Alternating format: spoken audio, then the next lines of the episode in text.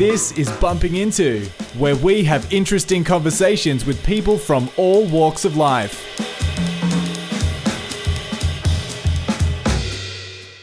Hi everybody, I'm Francis Populin. This is Bumping Into, and on this episode of the podcast, we are talking to Roy Maloy. Roy is the author behind some very well-known Australian books that focus predominantly around early Australian crime. Some of Roy's work includes Squizzy, obviously about Squizzy Taylor, the biography, The Dawn of Crime, which focuses on some of the very first gangs to form back in nineteenth century, early twentieth century, and Roy's latest book, Dolly Gray, which is focusing around Squizzy Taylor's wife.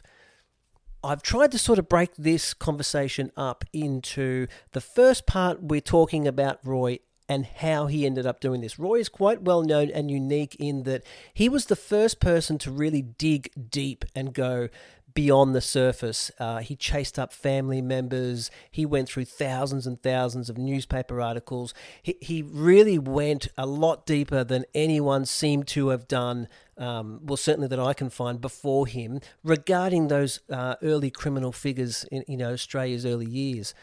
Roy wasn't always an author. Roy had an interesting life that led him into that path. So the first part of the episode, we're talking to Roy about him. Um, obviously, to understand the stories, for me, I like to go before that, and, and there's a story about Roy that we're going to talk about. And then we jump into some of his books and various bits of work that he's doing and currently putting together as well. It's a great episode. I'm sure you're going to enjoy it. Stick around and I'll speak to you on the other side. So from circus into author, how did that occur? What's the, what's the story? Yeah, yeah. Um, my parents were disaster response missionaries for the Salvation Army. Uh, my dad was a Masters of Social Work, which is a rare beast in the seventies. Yeah. Social work was a kind of new discipline, but he was pretty forward-thinking and very committed. That, that all four of their parents were also Salvation Army officers and lifelong. Uh, both their dads were in World War Two with the Salvos. You know. um, skip forward, my I was raised in Hong Kong primarily, um, oh, right. where my dad was working with um, refugees, and uh, and then we were in India for you know, short parts, and Sri Lanka for short parts, and other, other locations. Uh, we uh, it was it wasn't traumatic in as much as disjointed. Parents were very loving, uh, particularly my mum, but I struggled a lot with the the upheaval of moving schools and houses a lot. I didn't learn to read or write in, in that process, so I, I left school.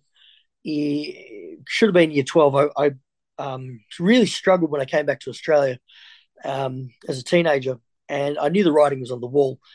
Uh, so th- towards the latter part of year eleven and early part of year twelve, I, I found a new love um, in busking, in street performance. Now, to be clear, that wasn't a popular thing. It was, I'd seen it in other countries, in U K and stuff like that, where we've been travelling. But in Australia in the nineteen nineties, if you're under thirty, you probably don't realise what a hostile, nightmarescape, desolate wasteland of a situation the arts industry was in Australia in the nineteen nineties. Wow. It, it was, you would wear black T-shirt, black jeans, white T-shirt, blue jeans. That was about it. Anything outside of that, as a man, you were, and here's a word we don't use very often, you're a poofter. Wow. And I I, was, I have six kids, and I was talking to them recently. I said, do you, do you know the word poofter?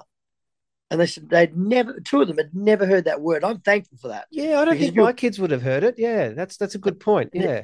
If you were called a poofter when I was a teenager, you were inches from getting a hiding. Yeah. And so we, yeah. Came, we came back from overseas, and we spoke we spoke frightfully well because we'd been brought up speaking with uh, English accents in, in that kind of place. And so first day at school, teacher said, Roy, this is Terry Papadopoulos. He'll be your friend for the day. And I did what we did over overseas. I put my hand out and I said, jolly good to meet you, old chap. And he went, Con George Tasso, come and listen to the poofta. Do it again, dickhead. It was the longest day of my life. Longest Shit. Singular day of my life. And we had a we had a, a subject in that school. It was a school in the northern suburbs of Melbourne. We had a subject called weapons shop. You'd call it woodwork.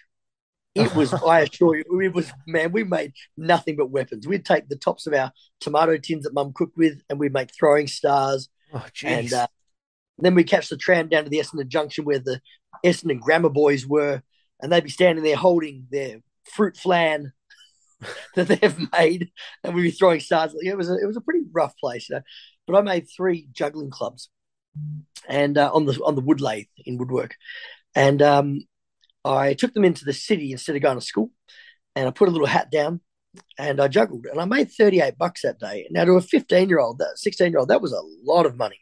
Yeah. But it was a white, cold terror for me, the anxiety that I was going to get bashed. I was genuinely afraid that somebody I'd never met would walk up to me, see me doing that, and bash me. It was that kind of in- environment that day.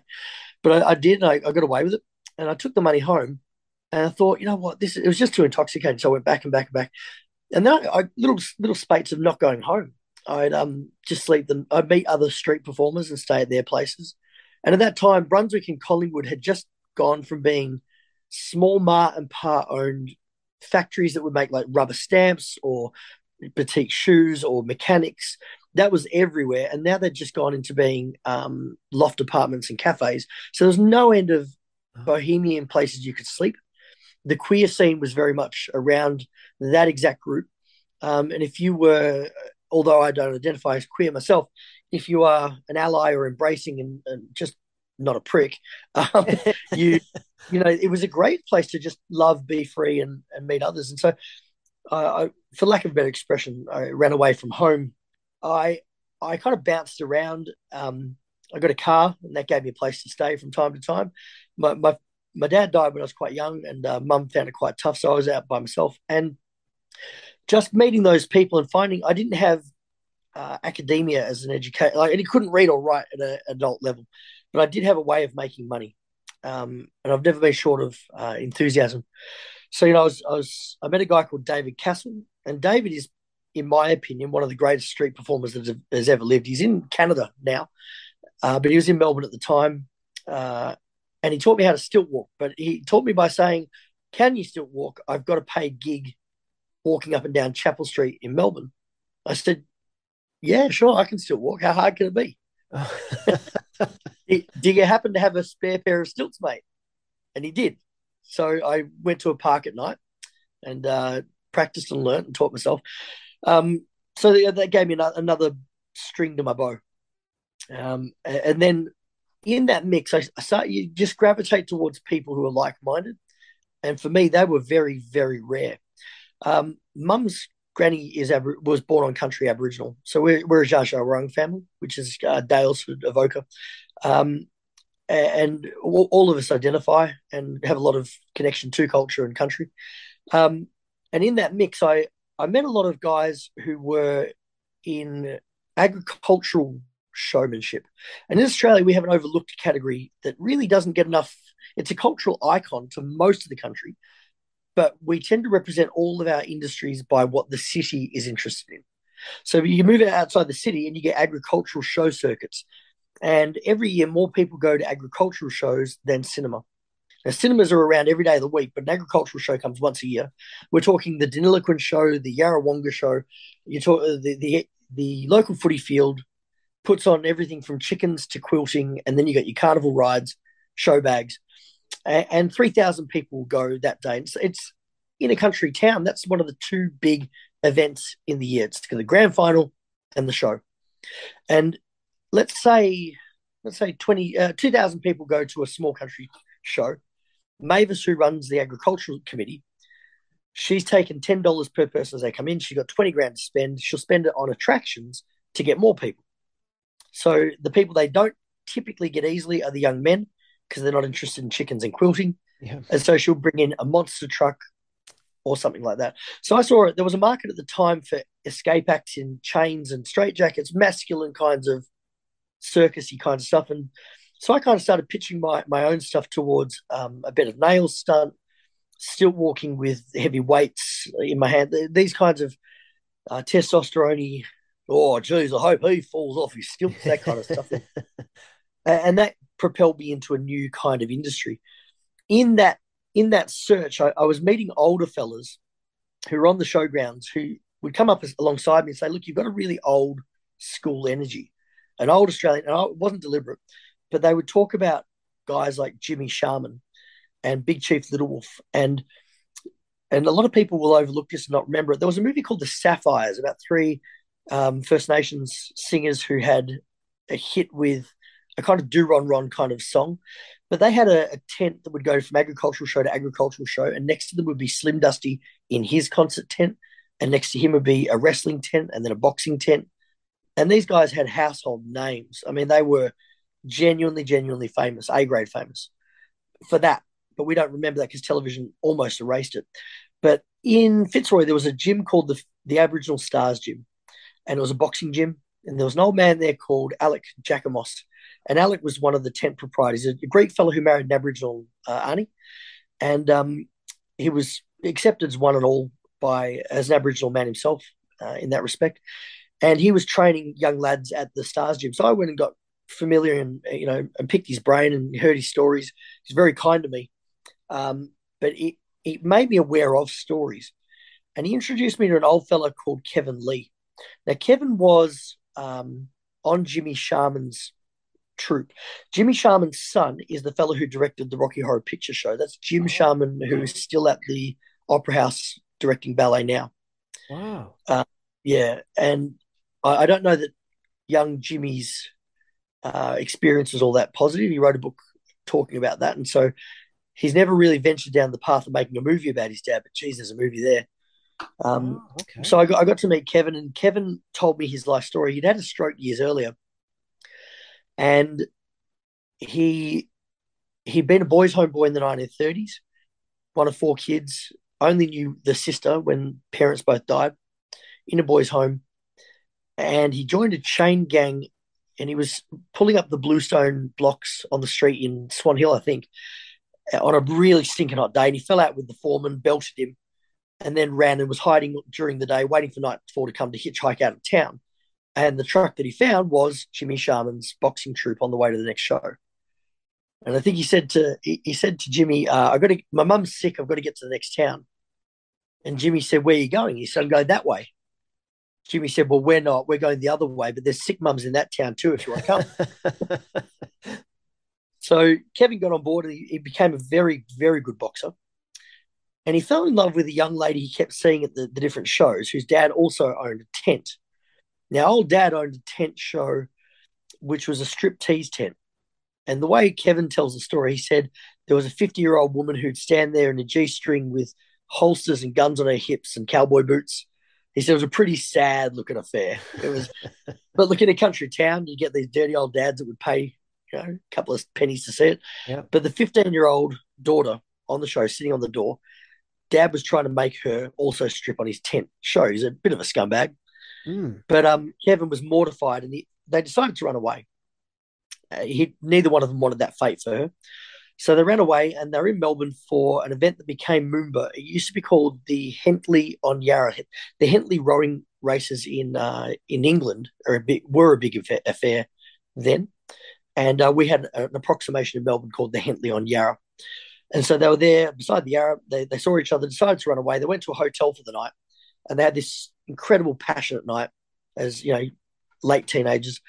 But in the cold light of day the next morning, they realized that they had nowhere to go. They had no money, and it was pretty stark. So Kevin went to the bartender and said, um, if we go our separate ways, can I write to you when I've got stability, a home, a town I found work in? And I'll send money here. And when she's here next, she'll come in here, she'll get the envelope from you, and she'll come and be with me. But the bartender left. And so years go by, and the letters are getting chucked out, not known at this address. And it was only by pure chance in the nineteen seventies that they were both, he went there for a drink, and they, he'd been there many times since, just reminiscing. But she was coming out when he was going in. And they they they hooked up together. They both swore they'd never been with another person. Wow. And all that time. Isn't unusual in the in the grand scheme of traveling people. They it's very difficult to make partnerships when you are transit. Always on the go. So I hard believe it. Anyway, they they hooked up together, and by the time I knew Kevin, he was um in a uh, a hospital for people who'd had uh, strokes, and he was in semi care, but twice a week she'd come into this shared room that he was in, she'd draw the curtain around him around his bed. Off they'd go. Um, it was it was beautiful, you know. So I, I kind of I was nineteen, twenty, and I, I knew that I wanted to be. I loved literature, loved stories, and that Aboriginal part, part of yarning is very important to me. And so I started writing his story down with his consent, and I put it together in a book called Tent Boxer. And it took me uh, about four or five years to really get it to a point where I could publish it. I sent it around to a bunch of publishers, and um, it got picked up eventually by a very small indie publisher. And they sold it. It was a fella and his wife, and they took it from bookshop to bookshop physically themselves. So it was limited as to what they could do with it uh, before the internet. And I think I made about a dollar twenty per jacket. And so I made maybe a few hundred bucks all up, you know. Um, and I, I just left it at that. But then as time went by, I became more and more interested in the mechanization and management of performance, because I was I was very committed to being – I always wanted to scale things up. This is the kind of my intro into true crime research. Being able to research um, – and it's, it amazes me that we have access to these things, but being able to research the books of a nineteen thirties building society, which I was able to do, was able to show that there was money changing hands that shouldn't have been. So I stopped writing books on my computer, and uh, I've written uh, nine of the eleven books on my phone. On your, isn't about, typing on yeah, your phone? Absolutely. So it gives you scope to use Google Docs, and the hu- the biggest database resource is Trove, and Trove is um, National Library of Australia. Trove is a database of every newspaper we've published, more or less, since the eighteen fifties. So if you want to research a topic, let's say it's a, a particular gangster, and that'll bring me to the next point in a minute, you, you punch their name in the newspaper. If they've done almost anything of worth, particularly in the old days when they would report even a traffic violation would make a national newspaper, right. You're going to get every – I'm not kidding, like a traffic violation. There's a there's a, a newspaper article that's syndicated to three other states where Squizzy Taylor, who was absolutely unknown, was done in his teens for riding a horse on the wrong side of the road. And that made the news. That was newsworthy. News. And that also gives, though, when you're researching and you see a newspaper article that talks about something and it's very brief and in only one newspaper, when they start omitting things about gangsters, that also speaks about the threat that gangsters were to journalists. Oh, right. Yep. So in researching The Dark Side of the Moon, and on my phone in the latter part of that experience, I, I always had a, a desire to read about, learn about Squizzy Taylor. Now, a lot of I still meet people who don't know the name, and I, I've done a lot of work on social media um, to try and educate Australia about our own stories. And for me, and, and yarning and and storytelling, I think it, I look at this as almost a calling to say to Australia, we have, good or bad, doesn't matter if you like the story, we have more potent stories than the Americans have taught us to believe. We have richer culture of transgression of the law than it, than the Cray twins, the Bonnie and Clyde.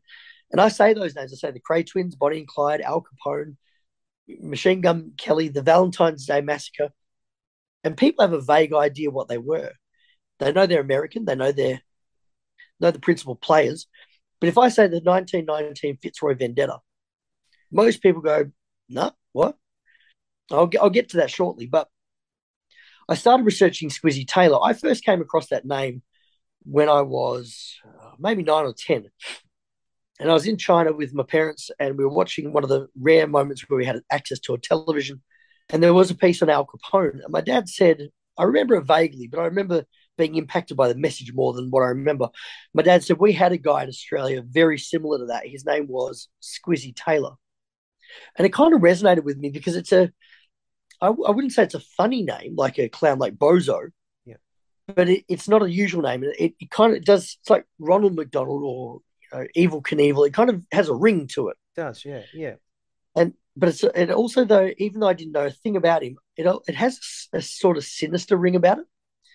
A darkness. Anyway, I, I, I went and started trying to find anything I could when I was in my late twenties, mid-twenties. And I, I found a bookshop in Daylesford where there was an old fella down by the lake called Kerry, and he he knew every book that had been published in Australia. He was just one of those bookworms. And I said to him, has there been a book on Squizzy Taylor? And he said, yeah, there was. I'll see if I can get it in. So he got the book in for me about a year later, a secondhand copy, and it was called um, Larrikin Crook, The Rise and Fall of Squizzy Taylor. The author was a guy called Hugh Roberts, Hugh Robertson, I think, Hugh Roberts. And um, he was a prolific Australian biographer and a school teacher, but he was working from microfiche in the nineteen seventies. Now, let, remember, though, the nineteen seventies is only fifty years after Squizzy Taylor, and there were people alive who knew Squizzy. So he was, Hugh himself was in his late thirties at the time, and he was around and rubbing shoulders with people who were still scarred from the Squizzy Taylor Melbourne experience. Oh, wow, okay. So I'm born in nineteen seventy-five. It's like me talking to people who remember Band-Aid, my, Bob Geldof, and the, you know, or the de- the the life of Princess Diana. Yeah, you know, those people are around. So he wrote a book, but being restricted to what knowledge he had access to by microfiche. If you're under thirty, Google microfiche. It was a tiny micro slide of a newspaper page, and you put it in a, an expanding teleprompter, and it would zoom past. And he was he was so limited that the only the very vague skeleton of the, the Squizzy Taylor story is captured in these three hundred pages. So far out is his data that he's got a photo of a crook in there called Leslie Taylor, and Squizzy's real name is Leslie Taylor. But in the book, he he puts a photo of a boy called Leslie Taylor in there and says, this is Leslie Taylor when he's younger. And he's correct. It is Leslie Taylor when he's younger, but a different Leslie Taylor. he, so very limited as to what he could do, right? But it's a very good attempt for what he was stuck with. So I, I, I began reading the newspaper articles on Trove, and I punched into the search engine. I encourage people to do this. I punched in Leslie Taylor. About twenty thousand newspaper articles came up. A lot of them are repeats, so you're down to about ten, maybe eight thousand newspaper articles. Start to finish of his career from nineteen fifteen to nineteen twenty-seven, eight thousand newspaper articles. But then when you go Squizzy Taylor, when his nickname really takes off in about nineteen oh seven, you, you're up to a huge amount, and maybe eighty thousand, yeah. When you skin them down, get rid of the doubles, but you still got to look at the doubles to know it's a double. So you're not reading them, but you've got a few minutes in each article. You're down to about thirty thousand. That's what I reckon. So researching the Squizzy Taylor biography took me about seven years. And it was all note-taking on my phone. It was kind of you read a bit, and I'll be out for dinner with friends and we're waiting for someone. We're sitting there, uh, whip out my phone. I also don't have television. I, I gave up television fifteen years ago. So in the evening, I, I pull out my phone. I watch a bit of TikTok here and there, and you know, social media stuff. But I write and I, I read stuff on my phone. I've got books, and I that, that is how I spend my time. So you know, I was, I was kind of cataloging chronologically with the newspapers, and trying to go through the newspapers chronologically to construct the guts of this story. None of my own words, no translation, just cut and paste, cut and paste, cut and paste, dates, times, references. But as I was doing that, I kept realizing that Squizzy would spend a lot of time with this character for five years, and they become a very big part of his life. So you've got to go and then research them. In that research process, you do things like you get onto ancestry dot com, and I, I'm, I feel I've got some developed skills like going to birth, deaths, and marriages, finding that I'm, you know, who I'm looking for. Then you reach out to them and you, you look for a parallel name on Facebook, for example, and you say, "Look, hey man, this this may sound really weird. Was your great grandfather Henry Stokes?" And they go, um, yes, who are you? Well, so, you, you know, you go into these conversations and you find that a lot of them will have access to knowledge that you never have a chance of getting. Yeah. In one case, it's a, I, I was able to find Squizzy's ninety-seven-year-old daughter alive and well in Geelong. ninety-seven-year-old. Wow. Right. His Squizzy's family were very, very guarded and very cautious, because since his death, well, more than more than that, since the nineteen eighties, every ten years or so, another author would come up and say, "Hey, can we talk about..." Now, first of all, the legacy of a gangster like that, even now, is such that Squizzy's bride, who was widowed when he died, I read a newspaper that she got several jobs back to back, and every time the uh, another colleague would say, "Oh, you're Ida Pender," the boss had sacked her on the spot, right? So just the family it was, it was, didn't want to be involved. Yeah, it was traumatizing for these poor, poor. That's all the families of all the gangsters. That's what they left their families as legacy. These people did nothing, and they were traumatized. So the next generation hid. They changed names. They had not even at the time. Squizzy's siblings had nothing to do with him apart from his two brothers. So that's one layer. The other layer is the ones who would participate would go through the hope of being exonerated in a, you know, a book of some kind. They'd produce all the family documents, and then I guess my predecessors would look at the huge volume of research required and go, nah, too hard. And then the family would be left with no answers. So by the time I found the families, they were like, man, you're just another one. Yeah. But that did, ta- it was only after it published, I was able to re- get actual contact and access to three of the main families. So I'm working on a second edition now with that knowledge. But in the making of Squizzy Taylor, I was constantly finding other characters, secondary characters. And a good example is Bridget Mahoney. A lot of people don't realise that we had sly grog, well, alcohol laws. World War One, the king passed a law to say that every licensed venue had to stop trading at six p.m. It was problematic for the factory workers making shonky second-rate munitions because they were hungover. So we stopped selling alcohol at six p.m. and it became known as the six o'clock swill. So they would, knees to chest, run from the factory to the pub, chuck back three pints and try and go home and get a night's sleep. So it gave rise to any prohibition, and that is an actual prohibition. And Australians think we didn't have prohibition. We absolutely did. And that was a long-lasting rule. It wasn't like the Volstead Act in America, the prohibition. It was ours went for years and years and years. Uh, it gave rise to sly grog, and sly grog was the kind of thing. So my, my dad remembers sly grog rules. And you, you'd always know a bloke whose dad had a, an old tub in the garage who could sell you some beer. Or you'd You'd buy your long necks and you'd hide them in the bushes. But it gave rise to sly grog shops, and that was the big money, because people who, who wanted to buy sly grog didn't usually just want one thing. They wanted every vice: cocaine, women, guns. Oh, okay. Now, also remember in this time period, entertainment until the late oh, mid nineteen thirties, we didn't really have radio. So we're talking now nineteen sixteen, seventeen, eighteen, nineteen. This real rash period, the only entertainment you've got is reading, talking. After six p.m., we're talking to each other, we're reading, playing um, dominoes, playing cards. That, that's it. Movies aren't a thing. Radio isn't a thing, right? You'd pay money to go into a room to listen to a gramophone. Yeah. So so when you say two-up was popular, my kids will say, "What? How, how on earth would people care what sides coins land on?" The mm. truth is you have no idea how bored these people were. That that was really high entertainment. So two-up is a very, very big deal, and people are spending a lot of money. It's highly illegal, but there's so much so that Henry Stokes, who was his best mate, took a house in uh, Goodwood Street, Richmond, and he built a, what looked like a factory, double store, double-story brick building in the backyard, and he dug tunnels under the fence line into the neighbours' backyards so that if the police raided, all of his players could go through the tunnels and be in the backyards of other people minding their own business. It was very big business. But the sly grog was predominantly made by Irish women. Women also stood far less chance of being properly arrested and put in jail. It was, for a woman to end up in jail, she's a really, she's a serious reoffender. Okay. Judges didn't like the idea of a mother going to jail, a woman going to jail, and they let them off Oh, more than half the time where a man would go. So they were risk-free in that respect. But again, where you find one vice, you don't tend to find it alone. You find it with prostitution in this case.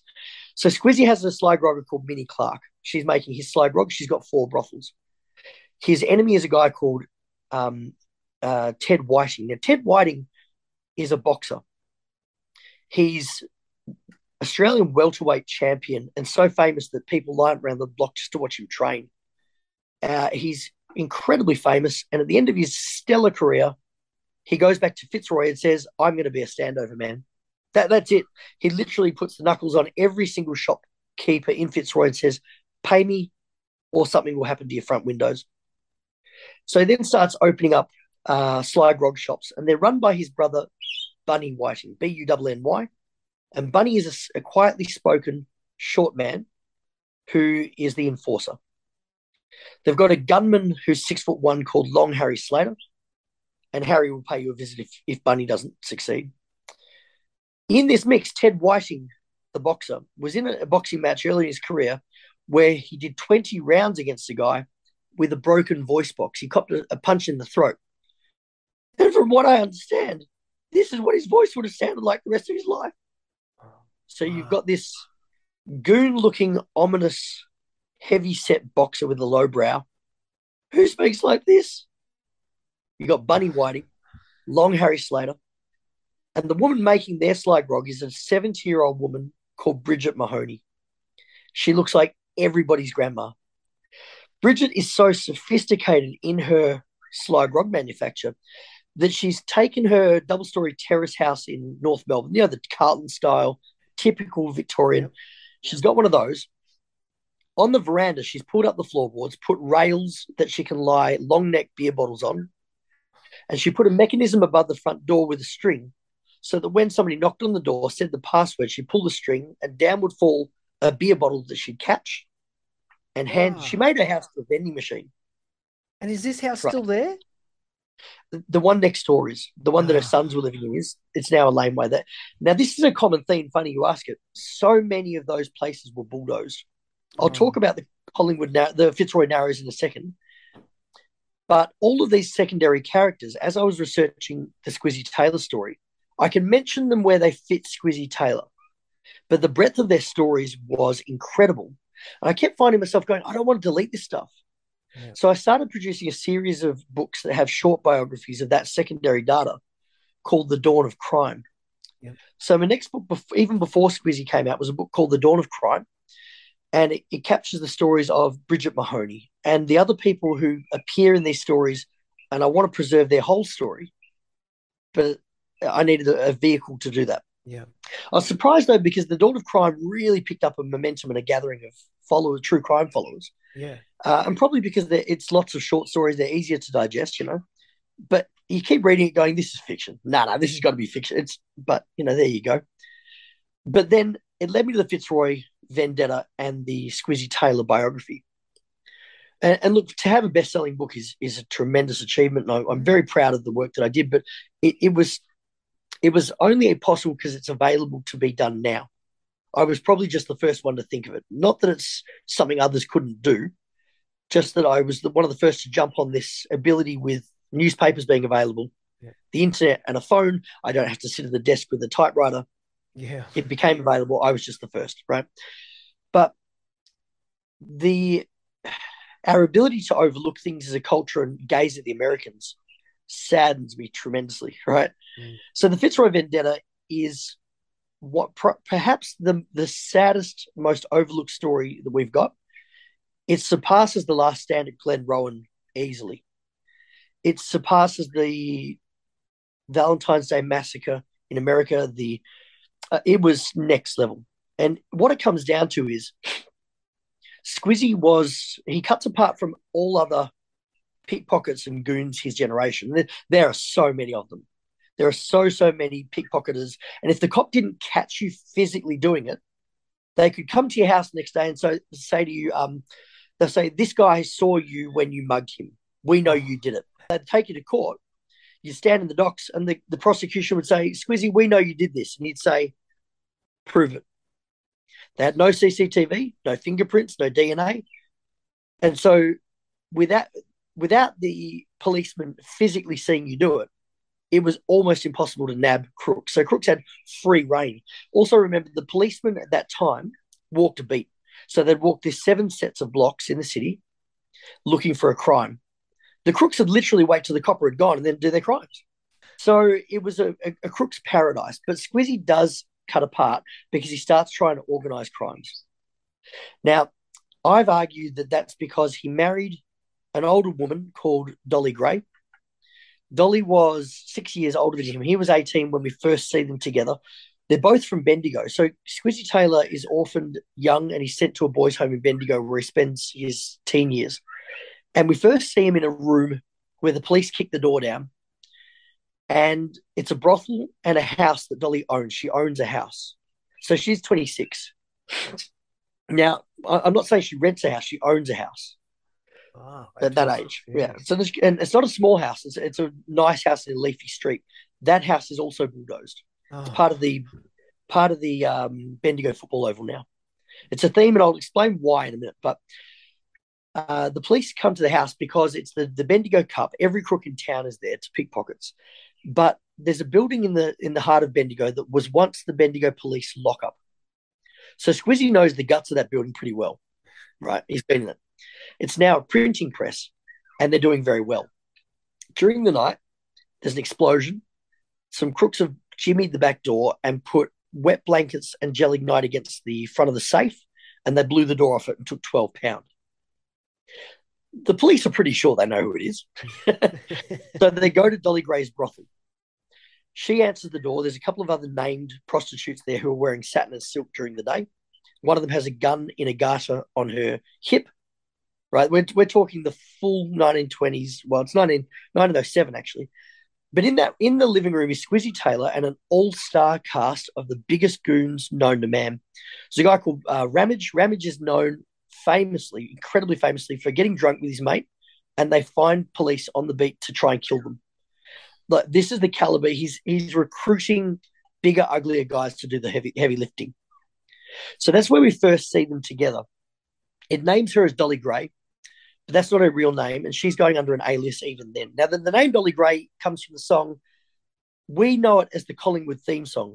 Good old Collingwood forever. Originally, at that time, it was a song about goodbye, goodbye, Dolly Gray. But it's about a good time girl. Oh, right, so Charlotte okay. Hayes takes the nickname Dolly Gray. She's a good time girl. Right. Right. So Squizzy, and, and they, they kind of, they're theatrical. I've never gone out on a limb and said I believe Squizzy was queer, but we see him again and again in his childhood in pantomimes, plays, poetry recitals. He is theatrical. I've never been able to prove and substantiate the rumours that he dressed as a little boy, a little girl, an old woman. There's a lot of rumours, and rumours tend to have a kernel of truth, but he absolutely loves the pantomime of dress up and names, like nicknames. He also has a strange habit of being with women who are very different in age to him. Dolly's much older than him, which is very unusual. His third wife is sixteen when he's in his late thirties. And the newspapers are aware of how gross that is. They even say if we catch them, she has to be tried at the children's court. Oh, wow. So he he he doesn't fit any normal moulds. Anyway, Dolly Gray and Squizzy go about their business and they get bigger and bigger, but he keeps going to jail because he's he's erratic and he's for very petty things. But towards the end of that period, up to nineteen sixteen, seventeen, eighteen, she starts pushing him down a different line. I'm I'm sure it's her that does.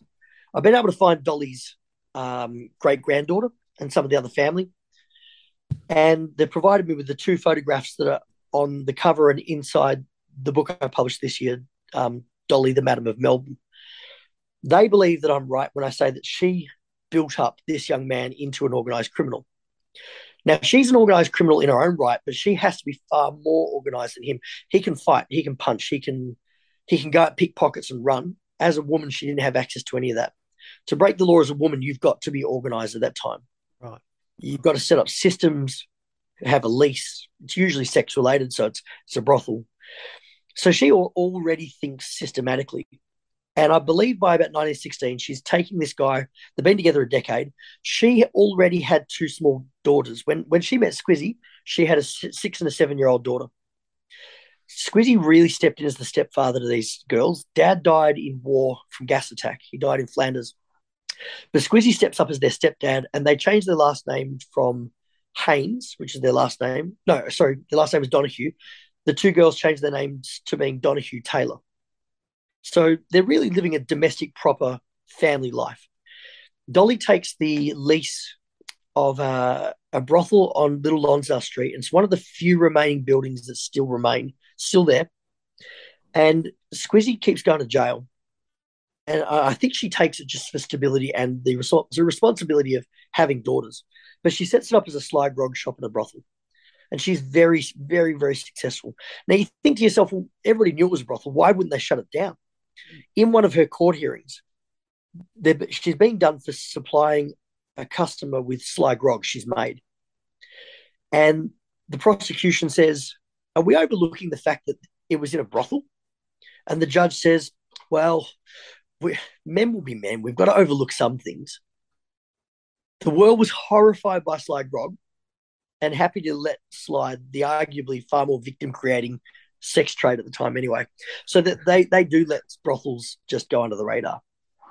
So she's trading there, and every time he comes out of jail, he's got a place to stay, she's got money, and it creates an opportunity for him to get systematic.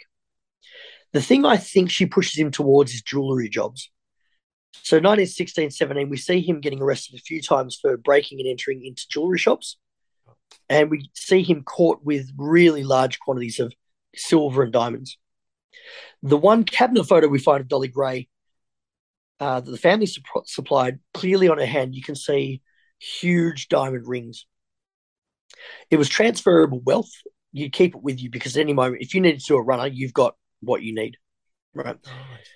So Squizzy is getting bigger and bigger. And you've got to remember, for the two or three jewellery shops we see him caught for, there must be dozens he's not caught for. Yeah. He's also going to court a lot, and he makes comment later in his life. He says, every time you bring me to court, I have to leave this courtroom that night, go out and knock over ten, twenty houses just to make the money to pay the lawyers for the next day at court. And he's not kidding. He's so prolific. Squizzy also cuts apart in his motivation. He's manic. Where you and I get up each day and go to do a job, he does that with crime. So a lot of crooks will get drunk, commit crimes, buy booze, get drunk. There's three-day gaps. He's systematic. Every day, get up, go go to work, commit crimes. He his his numbers are like a business. Really does, like Pinky in the Brain, right? Yeah. He's every day we're going to take over the world. So he kind of gets to a point where he's getting bigger and bigger and bigger. He has faced murder charges previously, which I'm pretty sure he did. But he's he's a very dangerous guy. He's capable. But then he comes up with this idea. He's in Collins Street and he sees Kirkpatrick's jewellery shop. The thing that cuts that jewellery shop apart from others is the front doors. The doors are two glass doors. They both open in one direction.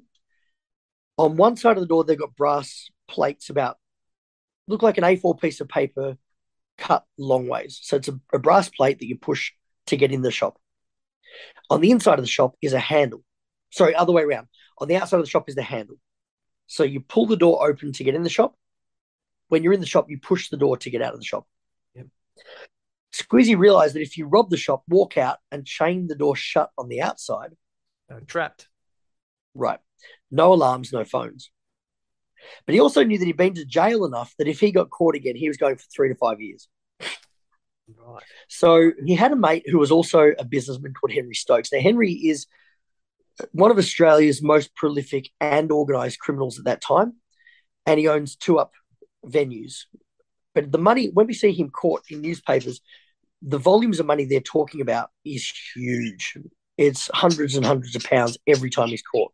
So he's also churning big dollars. Squizzy is on his security detail.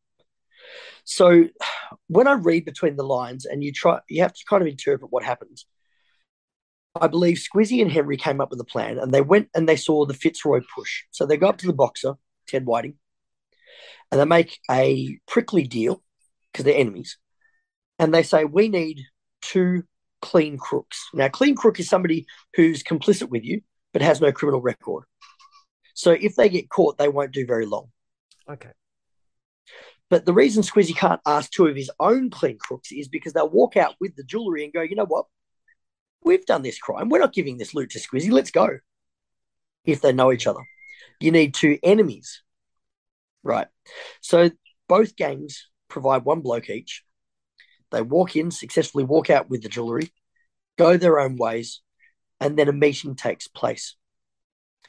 Squizzy, and this is what I, I – I've got a screenplay which is in discussions with the production company at the moment, uh, which is an an it's a timeline-correct and character-correct encounter of the nineteen nineteen Fitzroy Vendetta. I foresee a time when Squizzy took that loot with his guys. My bird is my bird is chirping. She's trying to join the story. Um, Squizzy and his guys took that loot to an address at number nine Webb Street in Fitzroy. Webb Street has been bulldozed. Webb Street was the home address of Ted Whiting, and it was in the, the absolute heart of what was called the Fitzroy Narrows. Melbourne's renowned for laneways. These were laneways that were only metres wide. You'd only just get a horse and cart down all of them. And Ted had two houses next door to each other, no no mutual fence, one backyard, fire pit. and gunmen and thieves from around the country would sit around every night having a yarn. It, it was where all of his lieutenants would come after a day of trading in his many sly grog, grog shops.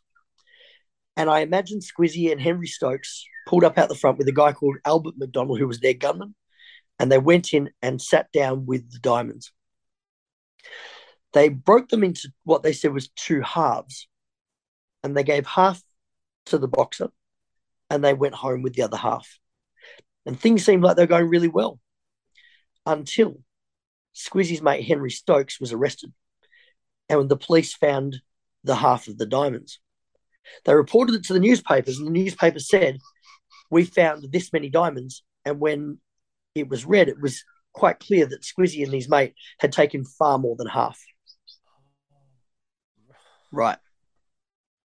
So there was a court hearing because they, they'd found the Kirkpatrick's diamonds, and fingers were pointed, and out of the wash on the last day of the, the hearing, Squizzy's mate was let off. Squizzy was never put on the stand, but Squizzy's mate Henry was let off, and he was acquitted because they couldn't get enough evidence. But when they walked out of the court, the other guys from Fitzroy were standing out there, and they flogged them within an inch of their life, and they physically ch- chased them from Russell Street all the way down to near Spencer Street train station. Right. It was this enormous melee all the way through Melbourne. In the and middle it was of the, the begin- day. Yeah. And, and the police tried to get involved, but the police were genuinely afraid of these guys. So you get this, this bubbling tension just before Christmas nineteen nineteen. When nineteen nineteen clicks over, it was still going. There was daily bashings and drive-bys, and but it was simmering down, right? These guys, they've got other, other fish to fry. They've got other businesses to run, and they they, they they hate each other, and it would be a long a long feud, but they ultimately are letting it go, you know, until Squizzy has a bright idea. He and Dolly decide that she will go. Now, all the sex workers and all the sly grog makers knew each other. Very small pool, and the women tended to know each other best. So Dolly is volunteered either by herself or or they volunteer her with two of her friends to go up to Fitzroy into the main sly grog shop of Ted Whiting to do a temperature check. When she gets there, it's not really apparent what's said, but she's wearing a fistful of diamonds, diamonds that he thinks he owns. And they sit her down, they give her drinks, they drug her drinks, lace her drinks, and she passes out. During her inebriation, it, it's, it intimates in the records that it's not just the sly grog manufacturers and the, the, the like Ted Whiting himself. It's also customers in this venue. So she's stripped naked and left in this incre- this unimaginable state, and the rings on her hands are gone. She comes to the next morning, or I'd say early, early in the morning, and she knows what's happened, probably vaguely understands what's happened. And she says, "Where are the rings? What's happened to me?" And they laugh at her and say, "We'll give you the rings back with a consideration, as in, let's have another round." So she escapes, staggers her way from Fitzroy back down to near Russell Street headquarters where her brothel is, and then presents to Squizzy in that state.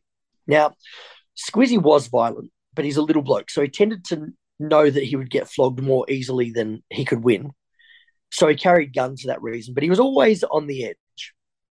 He has two brothers, one called Stan, one called Claude. Claude is next level psychopath. Like, like Claude is older by a year and a half, but he is the kind of psychopath that was only opportunity away from a mass killing. He was properly liked hurting people. He was on the scene as well. And when Squizzy saw Dolly, I have to imagine it changed him, as you, as you can imagine it would. Mm. It would be horrific. But Squizzy paid a visit to Ted Whiting that day, knocked on the door, and there was a prickly change of words. Knowing that he'd be shot dead on the spot if he produced a gun, he walked off. His partner, Henry Stokes, went that night, also had an exchange of words. Nothing was accomplished. So later that night, Squizzy and his brother and Henry and their mate, Albert McDonald, they got in a car and walked up to the door, knock, knock, knock, and shot Ted Whiting in the head. Didn't kill him, interestingly. Now, the guns they were using, you see this over and over again. They're low-caliber guns. They're a gun called a Webley. Uh, they're a post-World War One sidearm. And they they just don't kill. They again and again, you get these guys shot at close range and they just don't die. But Ted goes to hospital with bullet wounds that are consistent with him seeing someone with a gun, instantly turning sideways like a reflex into boxing stance, and the bullets hit him in the side. Does that make sense? Yeah. And so Ted's in hospital and he thinks, you know what? We're even now. Squizzy was at home meanwhile going, we are not even.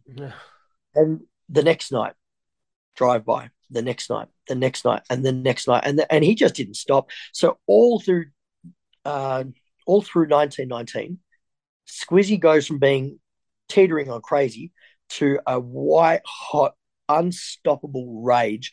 The journalists talk a lot. I mean, this is front page all the time. But not a journalist ever names Squizzy by name. They talk about him, and they talk about him in various forms, like the shadow that is or the, the person behind it all. They never name him. They're, they're terrified of this guy. And he's walking freely around town, strutting even, but he just destroys everybody. He's the last man standing in the vendetta. The very, very tail end of it, there's a court hearing that doesn't achieve much, but it's become clear that Ted is a fraction of what he once was, and he becomes a fruit Uh, a fruit um, shop owner in Sydney Road after that. That's the moment where Squizzy Taylor becomes Squizzy Taylor in earnest. It's a huge story, and it goes on much past that, um, up to his ultimate death. And I think that the, the aspect of the Squizzy Taylor story that I was able to unpack a little bit is that there's a misconception when he sh- when he dies in a shootout that it was two blokes in a room. Now, I, I don't know if you know this story, but I ask this to everybody before I go on with the next bit. If you've ever heard of Squizzy Taylor, do you know how he died? Not not exactly, no. There's always been an idea that he died in a shootout with a guy called Snowy Cutmore. And that's the urban legend that Squizzy goes into the bedroom of Snowy Cutmore, who's in bed with influenza. They both pull out guns. One's under his pillow. Squizzy's got one in his, in his hip pocket. And they shoot, and both are shot. Snowy dies instantly. Snow, Squizzy just makes it to hospital and dies. That's that's the common story. That's the story in the nineteen eighties movie Squizzy. That's the story in the Underbelly series. Okay. What actually happened? It's very earnestly in the newspapers. There was a guy called Norman Brunn, and Norman Brunn was the Razor Gang founder with Tilly Devine and Kate Lee.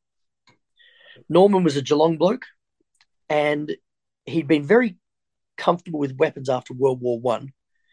He was syphilitic, he was barking mad and highly violent. And he'd gone to Sydney because Squizzy said, mate, you're the same level as cra- of crazy that I am, and there's only room for one. Right. So more or less. And look, they get along. It was mutual. They they kind of had a, a good deal going on. So Norman goes to Sydney with his wife and kids, does his Razor Gang establishment up there. Squizzy get, is down in Melbourne. Norman Brunn was reported dead, being shot in Sydney six months before Squizzy died. And Squizzy very publicly starts telling journalists, anybody that would listen, and remember, Squizzy's not like Carl Williams, uh, you know, a gangster that's occasionally reported. He's an A-grade celebrity.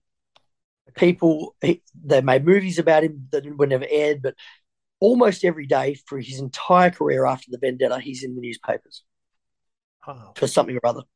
So Squizzy starts saying, whoever killed Norman Brunn, I'm going to find them and I'm going to avenge his death. Snowy Cutmore came back to Melbourne, and Snowy had been friends with Squizzy very early on. The, Squizzy's brothers and Snowy had been hanging around since nineteen ten. Squizzy was probably with Snowy when he killed a couple of people. But Snowy gets back to Melbourne, and the assumption is that Snowy was part of that group that was around or was present or actually killed Norman Brunn. So the next day we see Snowy Cutmore at the Caulfield Racecourse, and Squizzy Taylor and he have a, an altercation. They're both ejected. The next day, Squizzy showed up at Snowy's house with a guy called Roy Traverse. We later see that Roy Traverse is really in the thick of the Razor Gangs in Sydney. When they go into Snowy's room and you look at the forensics, the bullet wounds on Squizzy are in his back and side, on the side that would have been facing the foot of the bed. He's standing beside Snowy's head. Snowy's shot, Squizzy's shot by the same gun. with someone so else. The pair of them, yeah, absolutely. We know that, and the police know that, and the police start finding the weapons that have been thrown over the back fence. Squizzy exited bleeding to death out the front door. And I don't know if it's just easier for people to digest at that time, that it's just over and done with and we're thrilled. Yeah. Um, by the end of World War Two, when we saw the Nuremberg trials, there's a there's an outside chance that Hitler escaped, and we know that. Mm. But the world was so exhausted from war that they just didn't have a, an appetite to pursue it. You just put a back page on at the end, and that's it. That's it. Book ended nicely, happy. So we never really got conclusion on that, but my personal belief is that Snowy produced a gun from under his pillow. Squizzy, he was lying in bed. He was a psychopath. He didn't want somebody standing above him yelling at him. Old mate pulled a gun out, shot Squizzy, and possibly for whether he intended to shoot Squizzy, um, Squizzy originally, or he did it just uh, spur of the moment. But he's also shot Squizzy at the same time. Um, and that was the end of Squizzy Taylor.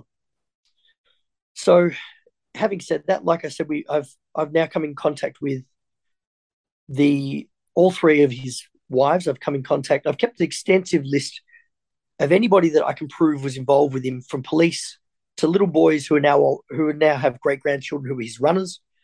Um, I've met two people who say I can trace my D N A through ancestry to Squizzy because my great great grandmother was his mistress. Wow. Um, And we're in that kind of era now for a biographer and a crime biographer where we can unpack things, mm. un- unpack things through the lack of evidence. Where you see a gap, that's the bit that we write about. So we're not writing about politicians where every word is recorded, or kings and queens. We're actually writing negative space history. Yep. Yep. And peeling back the layers. But more or less. So, look, I, I feel that my excitement and hope is that, you know, I've, This is my eleventh book, the Dolly Gray biography that came out this year. Um, it, it sold very quickly off the marks, far faster than the Squizzy Taylor biography did. Oh, wow. Um, and the Squizzy Taylor biography sold inc- uh, beyond what I thought it would. But the, the Dolly Gray biography had a second audience I've never really had access to, as a female audience. Right. Um, because it, it, it doesn't talk about... It, after she, after her attack, Dolly Gray vanished, and I'm I'm interested in what happens to these people after their experience, yeah, the ongoings, what happens to the yeah, rest of their lives. I, yeah, and I like to trace them to their very end, and I've done that with most of the key players now. Squizzy's older brother Claude dies syphilitic in a hospital. I don't know what happened to his best mate Albert McDonald, who's a huge figure I haven't really touched on in this discussion, but I can't find him. I think he ends up in the South China Sea on ships. But Dolly ends up in Adelaide, and her ending is also very remarkable. It's in the book, and I won't ruin it for people, but she is the last person standing from all the key figures of the Vendetta. She's the last one alive. And I think that's that's kind of, I don't know, poetic. Yeah. She's probably the oldest of them. She would have, she was born the first, but she's the last person to live. Incredible. Um, is Dolly Gray. So moving forwards, I'm working on the Norman Brunn biography with his surviving family. It was a funny situation, actually. I I um sent out a, a Facebook post to the groups that I'm in, the, the history nerd groups. I said, does anybody happen to know if there's surviving family of Norman Brunn? It, man, it was only fifteen minutes tops. I started getting emails. Wow. Uh, saying, hey, hey, what do you want? Is this to do with Chopper Reed? I said, what are you talking Wait, what? Stop. Who? His family had reached out to me because they'd been flagged instantly. And again, it talks of the trauma that ha- these poor people have had to put up with. Nor- Norman Brunn rained terror on his family. No question. We know that. But the generational trauma, and as an Aboriginal man, I also see that the generational trauma that my community suffers from colonialisation, it's one of those things I think about. But we overlook that it happened to the families of criminals as well. These are innocent people. They've never done a thing wrong. But then they suffer for generation and generation of brokenness, to the point where today I'm working with the family of Norman Brunn, and these people are truly scarred, because you get some dickhead at the Herald Sun. The Herald Sun writes an article saying this family has an evil crime gene. And this traumatized the family. I mean, I can't explain how much. And so they come to me and they said, is this to a chopperita? I said, what do you mean? And they said, well, just by pure coincidence, two of the many, many relations who descend from Norman were involved with the underbelly gangland wars and killed Lewis Moran at the Brunswick Club. Oh, wow. Now, I'm going to say that is apple in the tree, but that's not all of them. So to be able to work with this family and say, I'd like to do a respectful job of this biography. I'd like to talk truth. I'm not looking to vilify or sensationalize. Um, and I, I want this to perhaps even be a healing experience where I can say, these are the contributing factors that made Norman Brunn into the gangland razor leader. World War One, where he was brutalized. A, a life before that where his own dad threw his brother through the front window at the age of seven.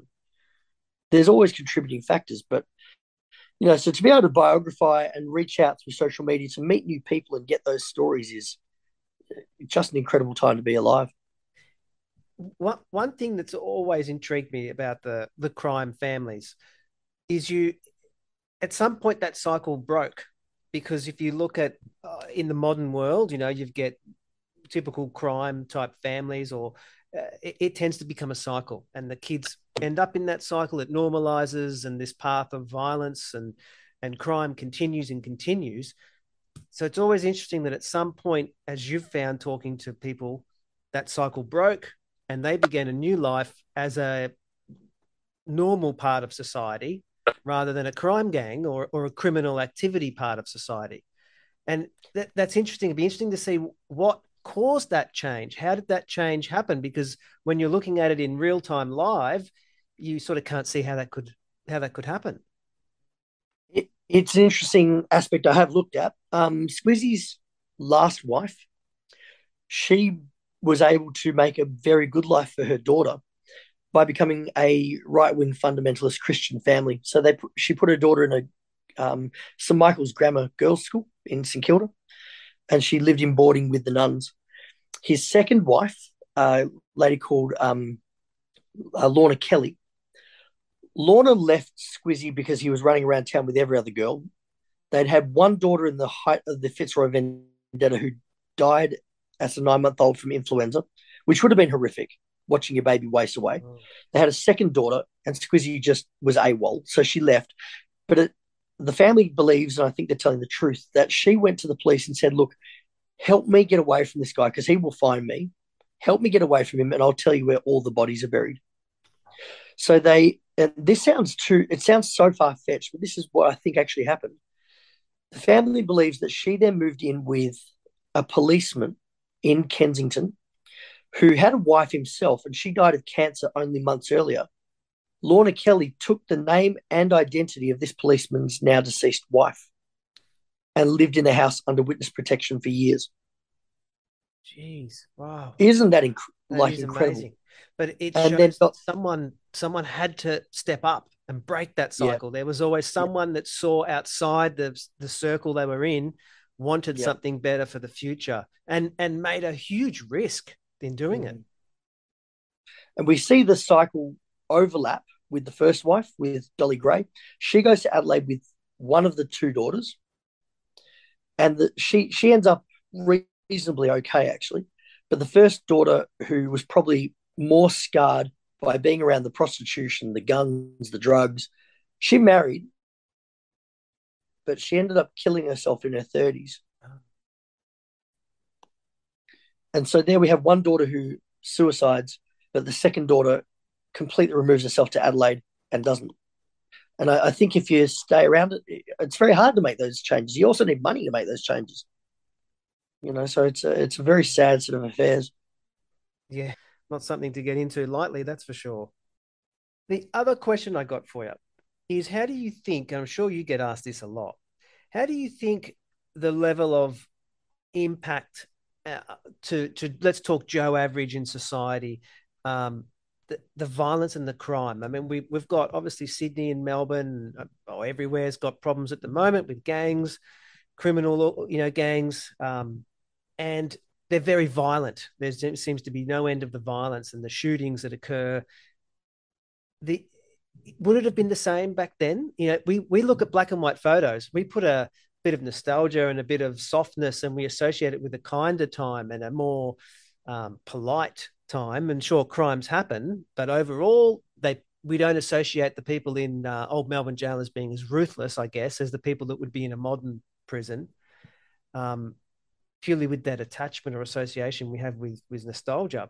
But do you think it would have been equally bad looking at today's organised crime gangs as as it was then? I think it was worse. We um, we romanticise the past. I'll qualify what I'm about to say with a bit more about who and what I am. I, I, I guess when you look at somebody that does something public like like I do as an author, you see them in a two-dimensional context. I spend I have a full day like everybody else.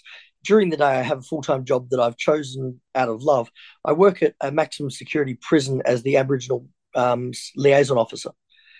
So I, I work every day with really damaged guys. I would say only one or two of them are, you know, I don't use the word evil, but I reckon most of them are guys who ended up in a situation they wouldn't have if they had other choices, okay, or better better backgrounds. But at the same time, so I think a lot about criminology. In eighteen ninety-three, there was a global economic crash that made poor people beyond poor. And it drove whole families out of houses, and the homelessness wasn't just homeless. It was, it's it's hard to even describe now. And I, I when I lecture, like for academic reasons, I talk to the classes and I say there's a couple of good resources you can look at. Um, one of them is called uh, People of the Abyss, and it talks about this exact time period in England and how there were laws that said things like um, homeless people couldn't sleep publicly at night or they'd be arrested. So these poor people would just be up all night, just trying not to fall asleep, and then sleep all day, which meant they couldn't get jobs, which meant that they would drink to stay warm at night. And it was this horrific ongoing cycle. And then when you brutalise somebody and make when they see that you're, they're not cared about by others, they stop caring about themselves too.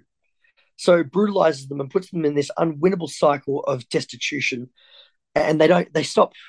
They're numb to self-care. They're numb to the care of others, and we talk about the justice system now being, you know, a bit too nanny state. What the justice system back then was, was Squizzy Taylor's older brother was flogged in jail across the back with a cat of nine tails. So that's the kind of punishment that we had up until almost, I, I met the last man who was whipped in Pentridge.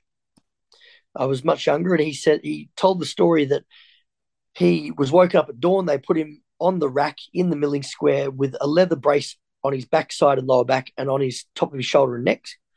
And a psychologist stood in front of him and said, you did this, this, and this. And then somebody s- struck him with the cat o' nine tails. Again, the psychologist said, flat tone, you did this, this, and this, struck again. And that happened twenty-one times. He said he saw his own flesh hit the, the pavement in front of him. And he wasn't just changed from it. He was emotionally incapable of talking to anybody for three years. Oh, wow. Now, that I'm not saying he did the right or wrong thing. Factually, that's just what happened. We hung Ronald Ryan in my dad's lifetime. I spoke to Father Brosnan, who walked Ronald Ryan to the gallows, and he was changed forever by that. So I reckon we're probably in the softest, most romantic period in history, and I think the past was brutal, unforgiving, and victim-making. Do you- Looking at that, that timeline, one thing that's that I find interesting is, and not being obviously as deep into the history as you, is there seems to be a gap. We've got when the Squizzy Taylor and the Razor Gang period ended, and then the next big thing that we talk about is the Queensland corruption of the seventies. Uh, I suppose more associated with the late seventies is when it hit fever pitch, and, and then it sort of came to an end in the sometime in the eighties. But that gap between, would you say, nineteen forties forties to nineteen seventy, was there still big criminal activities that a book is yet to be written about and a Channel nine series? Yeah. Um, we're spoiled for content before World War Two because that's what there was to report on. So the reporters did report on it. Right. World War Two sucks up all the news. Out of World, World War Two, the soldiers come back and they don't have an, a lot of the criminals were soldiers, and vice versa, and they don't seem to have an appetite for crime in the same kind of way. The police got better at policing, um, and they had plainclothes police who could be present watching, not on a beat now. Um, and American Hollywood culture really came in, and we lost interest in all of our own culture. Mm, yeah. So when after World War Two, when media was syndicated and we could get content from America, who were producing huge volumes, we just didn't need content. So there were criminals that we just didn't need to glorify them um, right. because we had American content. And there was a, a, an accidental but positive trade-off by not um, glorifying Australian con- uh, criminals. We didn't create more copycats. Mm. Well, we, we have this attachment, this thing of nineteen fifties Australia. You left your money out on the front yeah. door. Nothing ever happened. Everyone was yes or no, sir. Everyone knew everybody. There wasn't a drug in the in the streets. There wasn't a crime.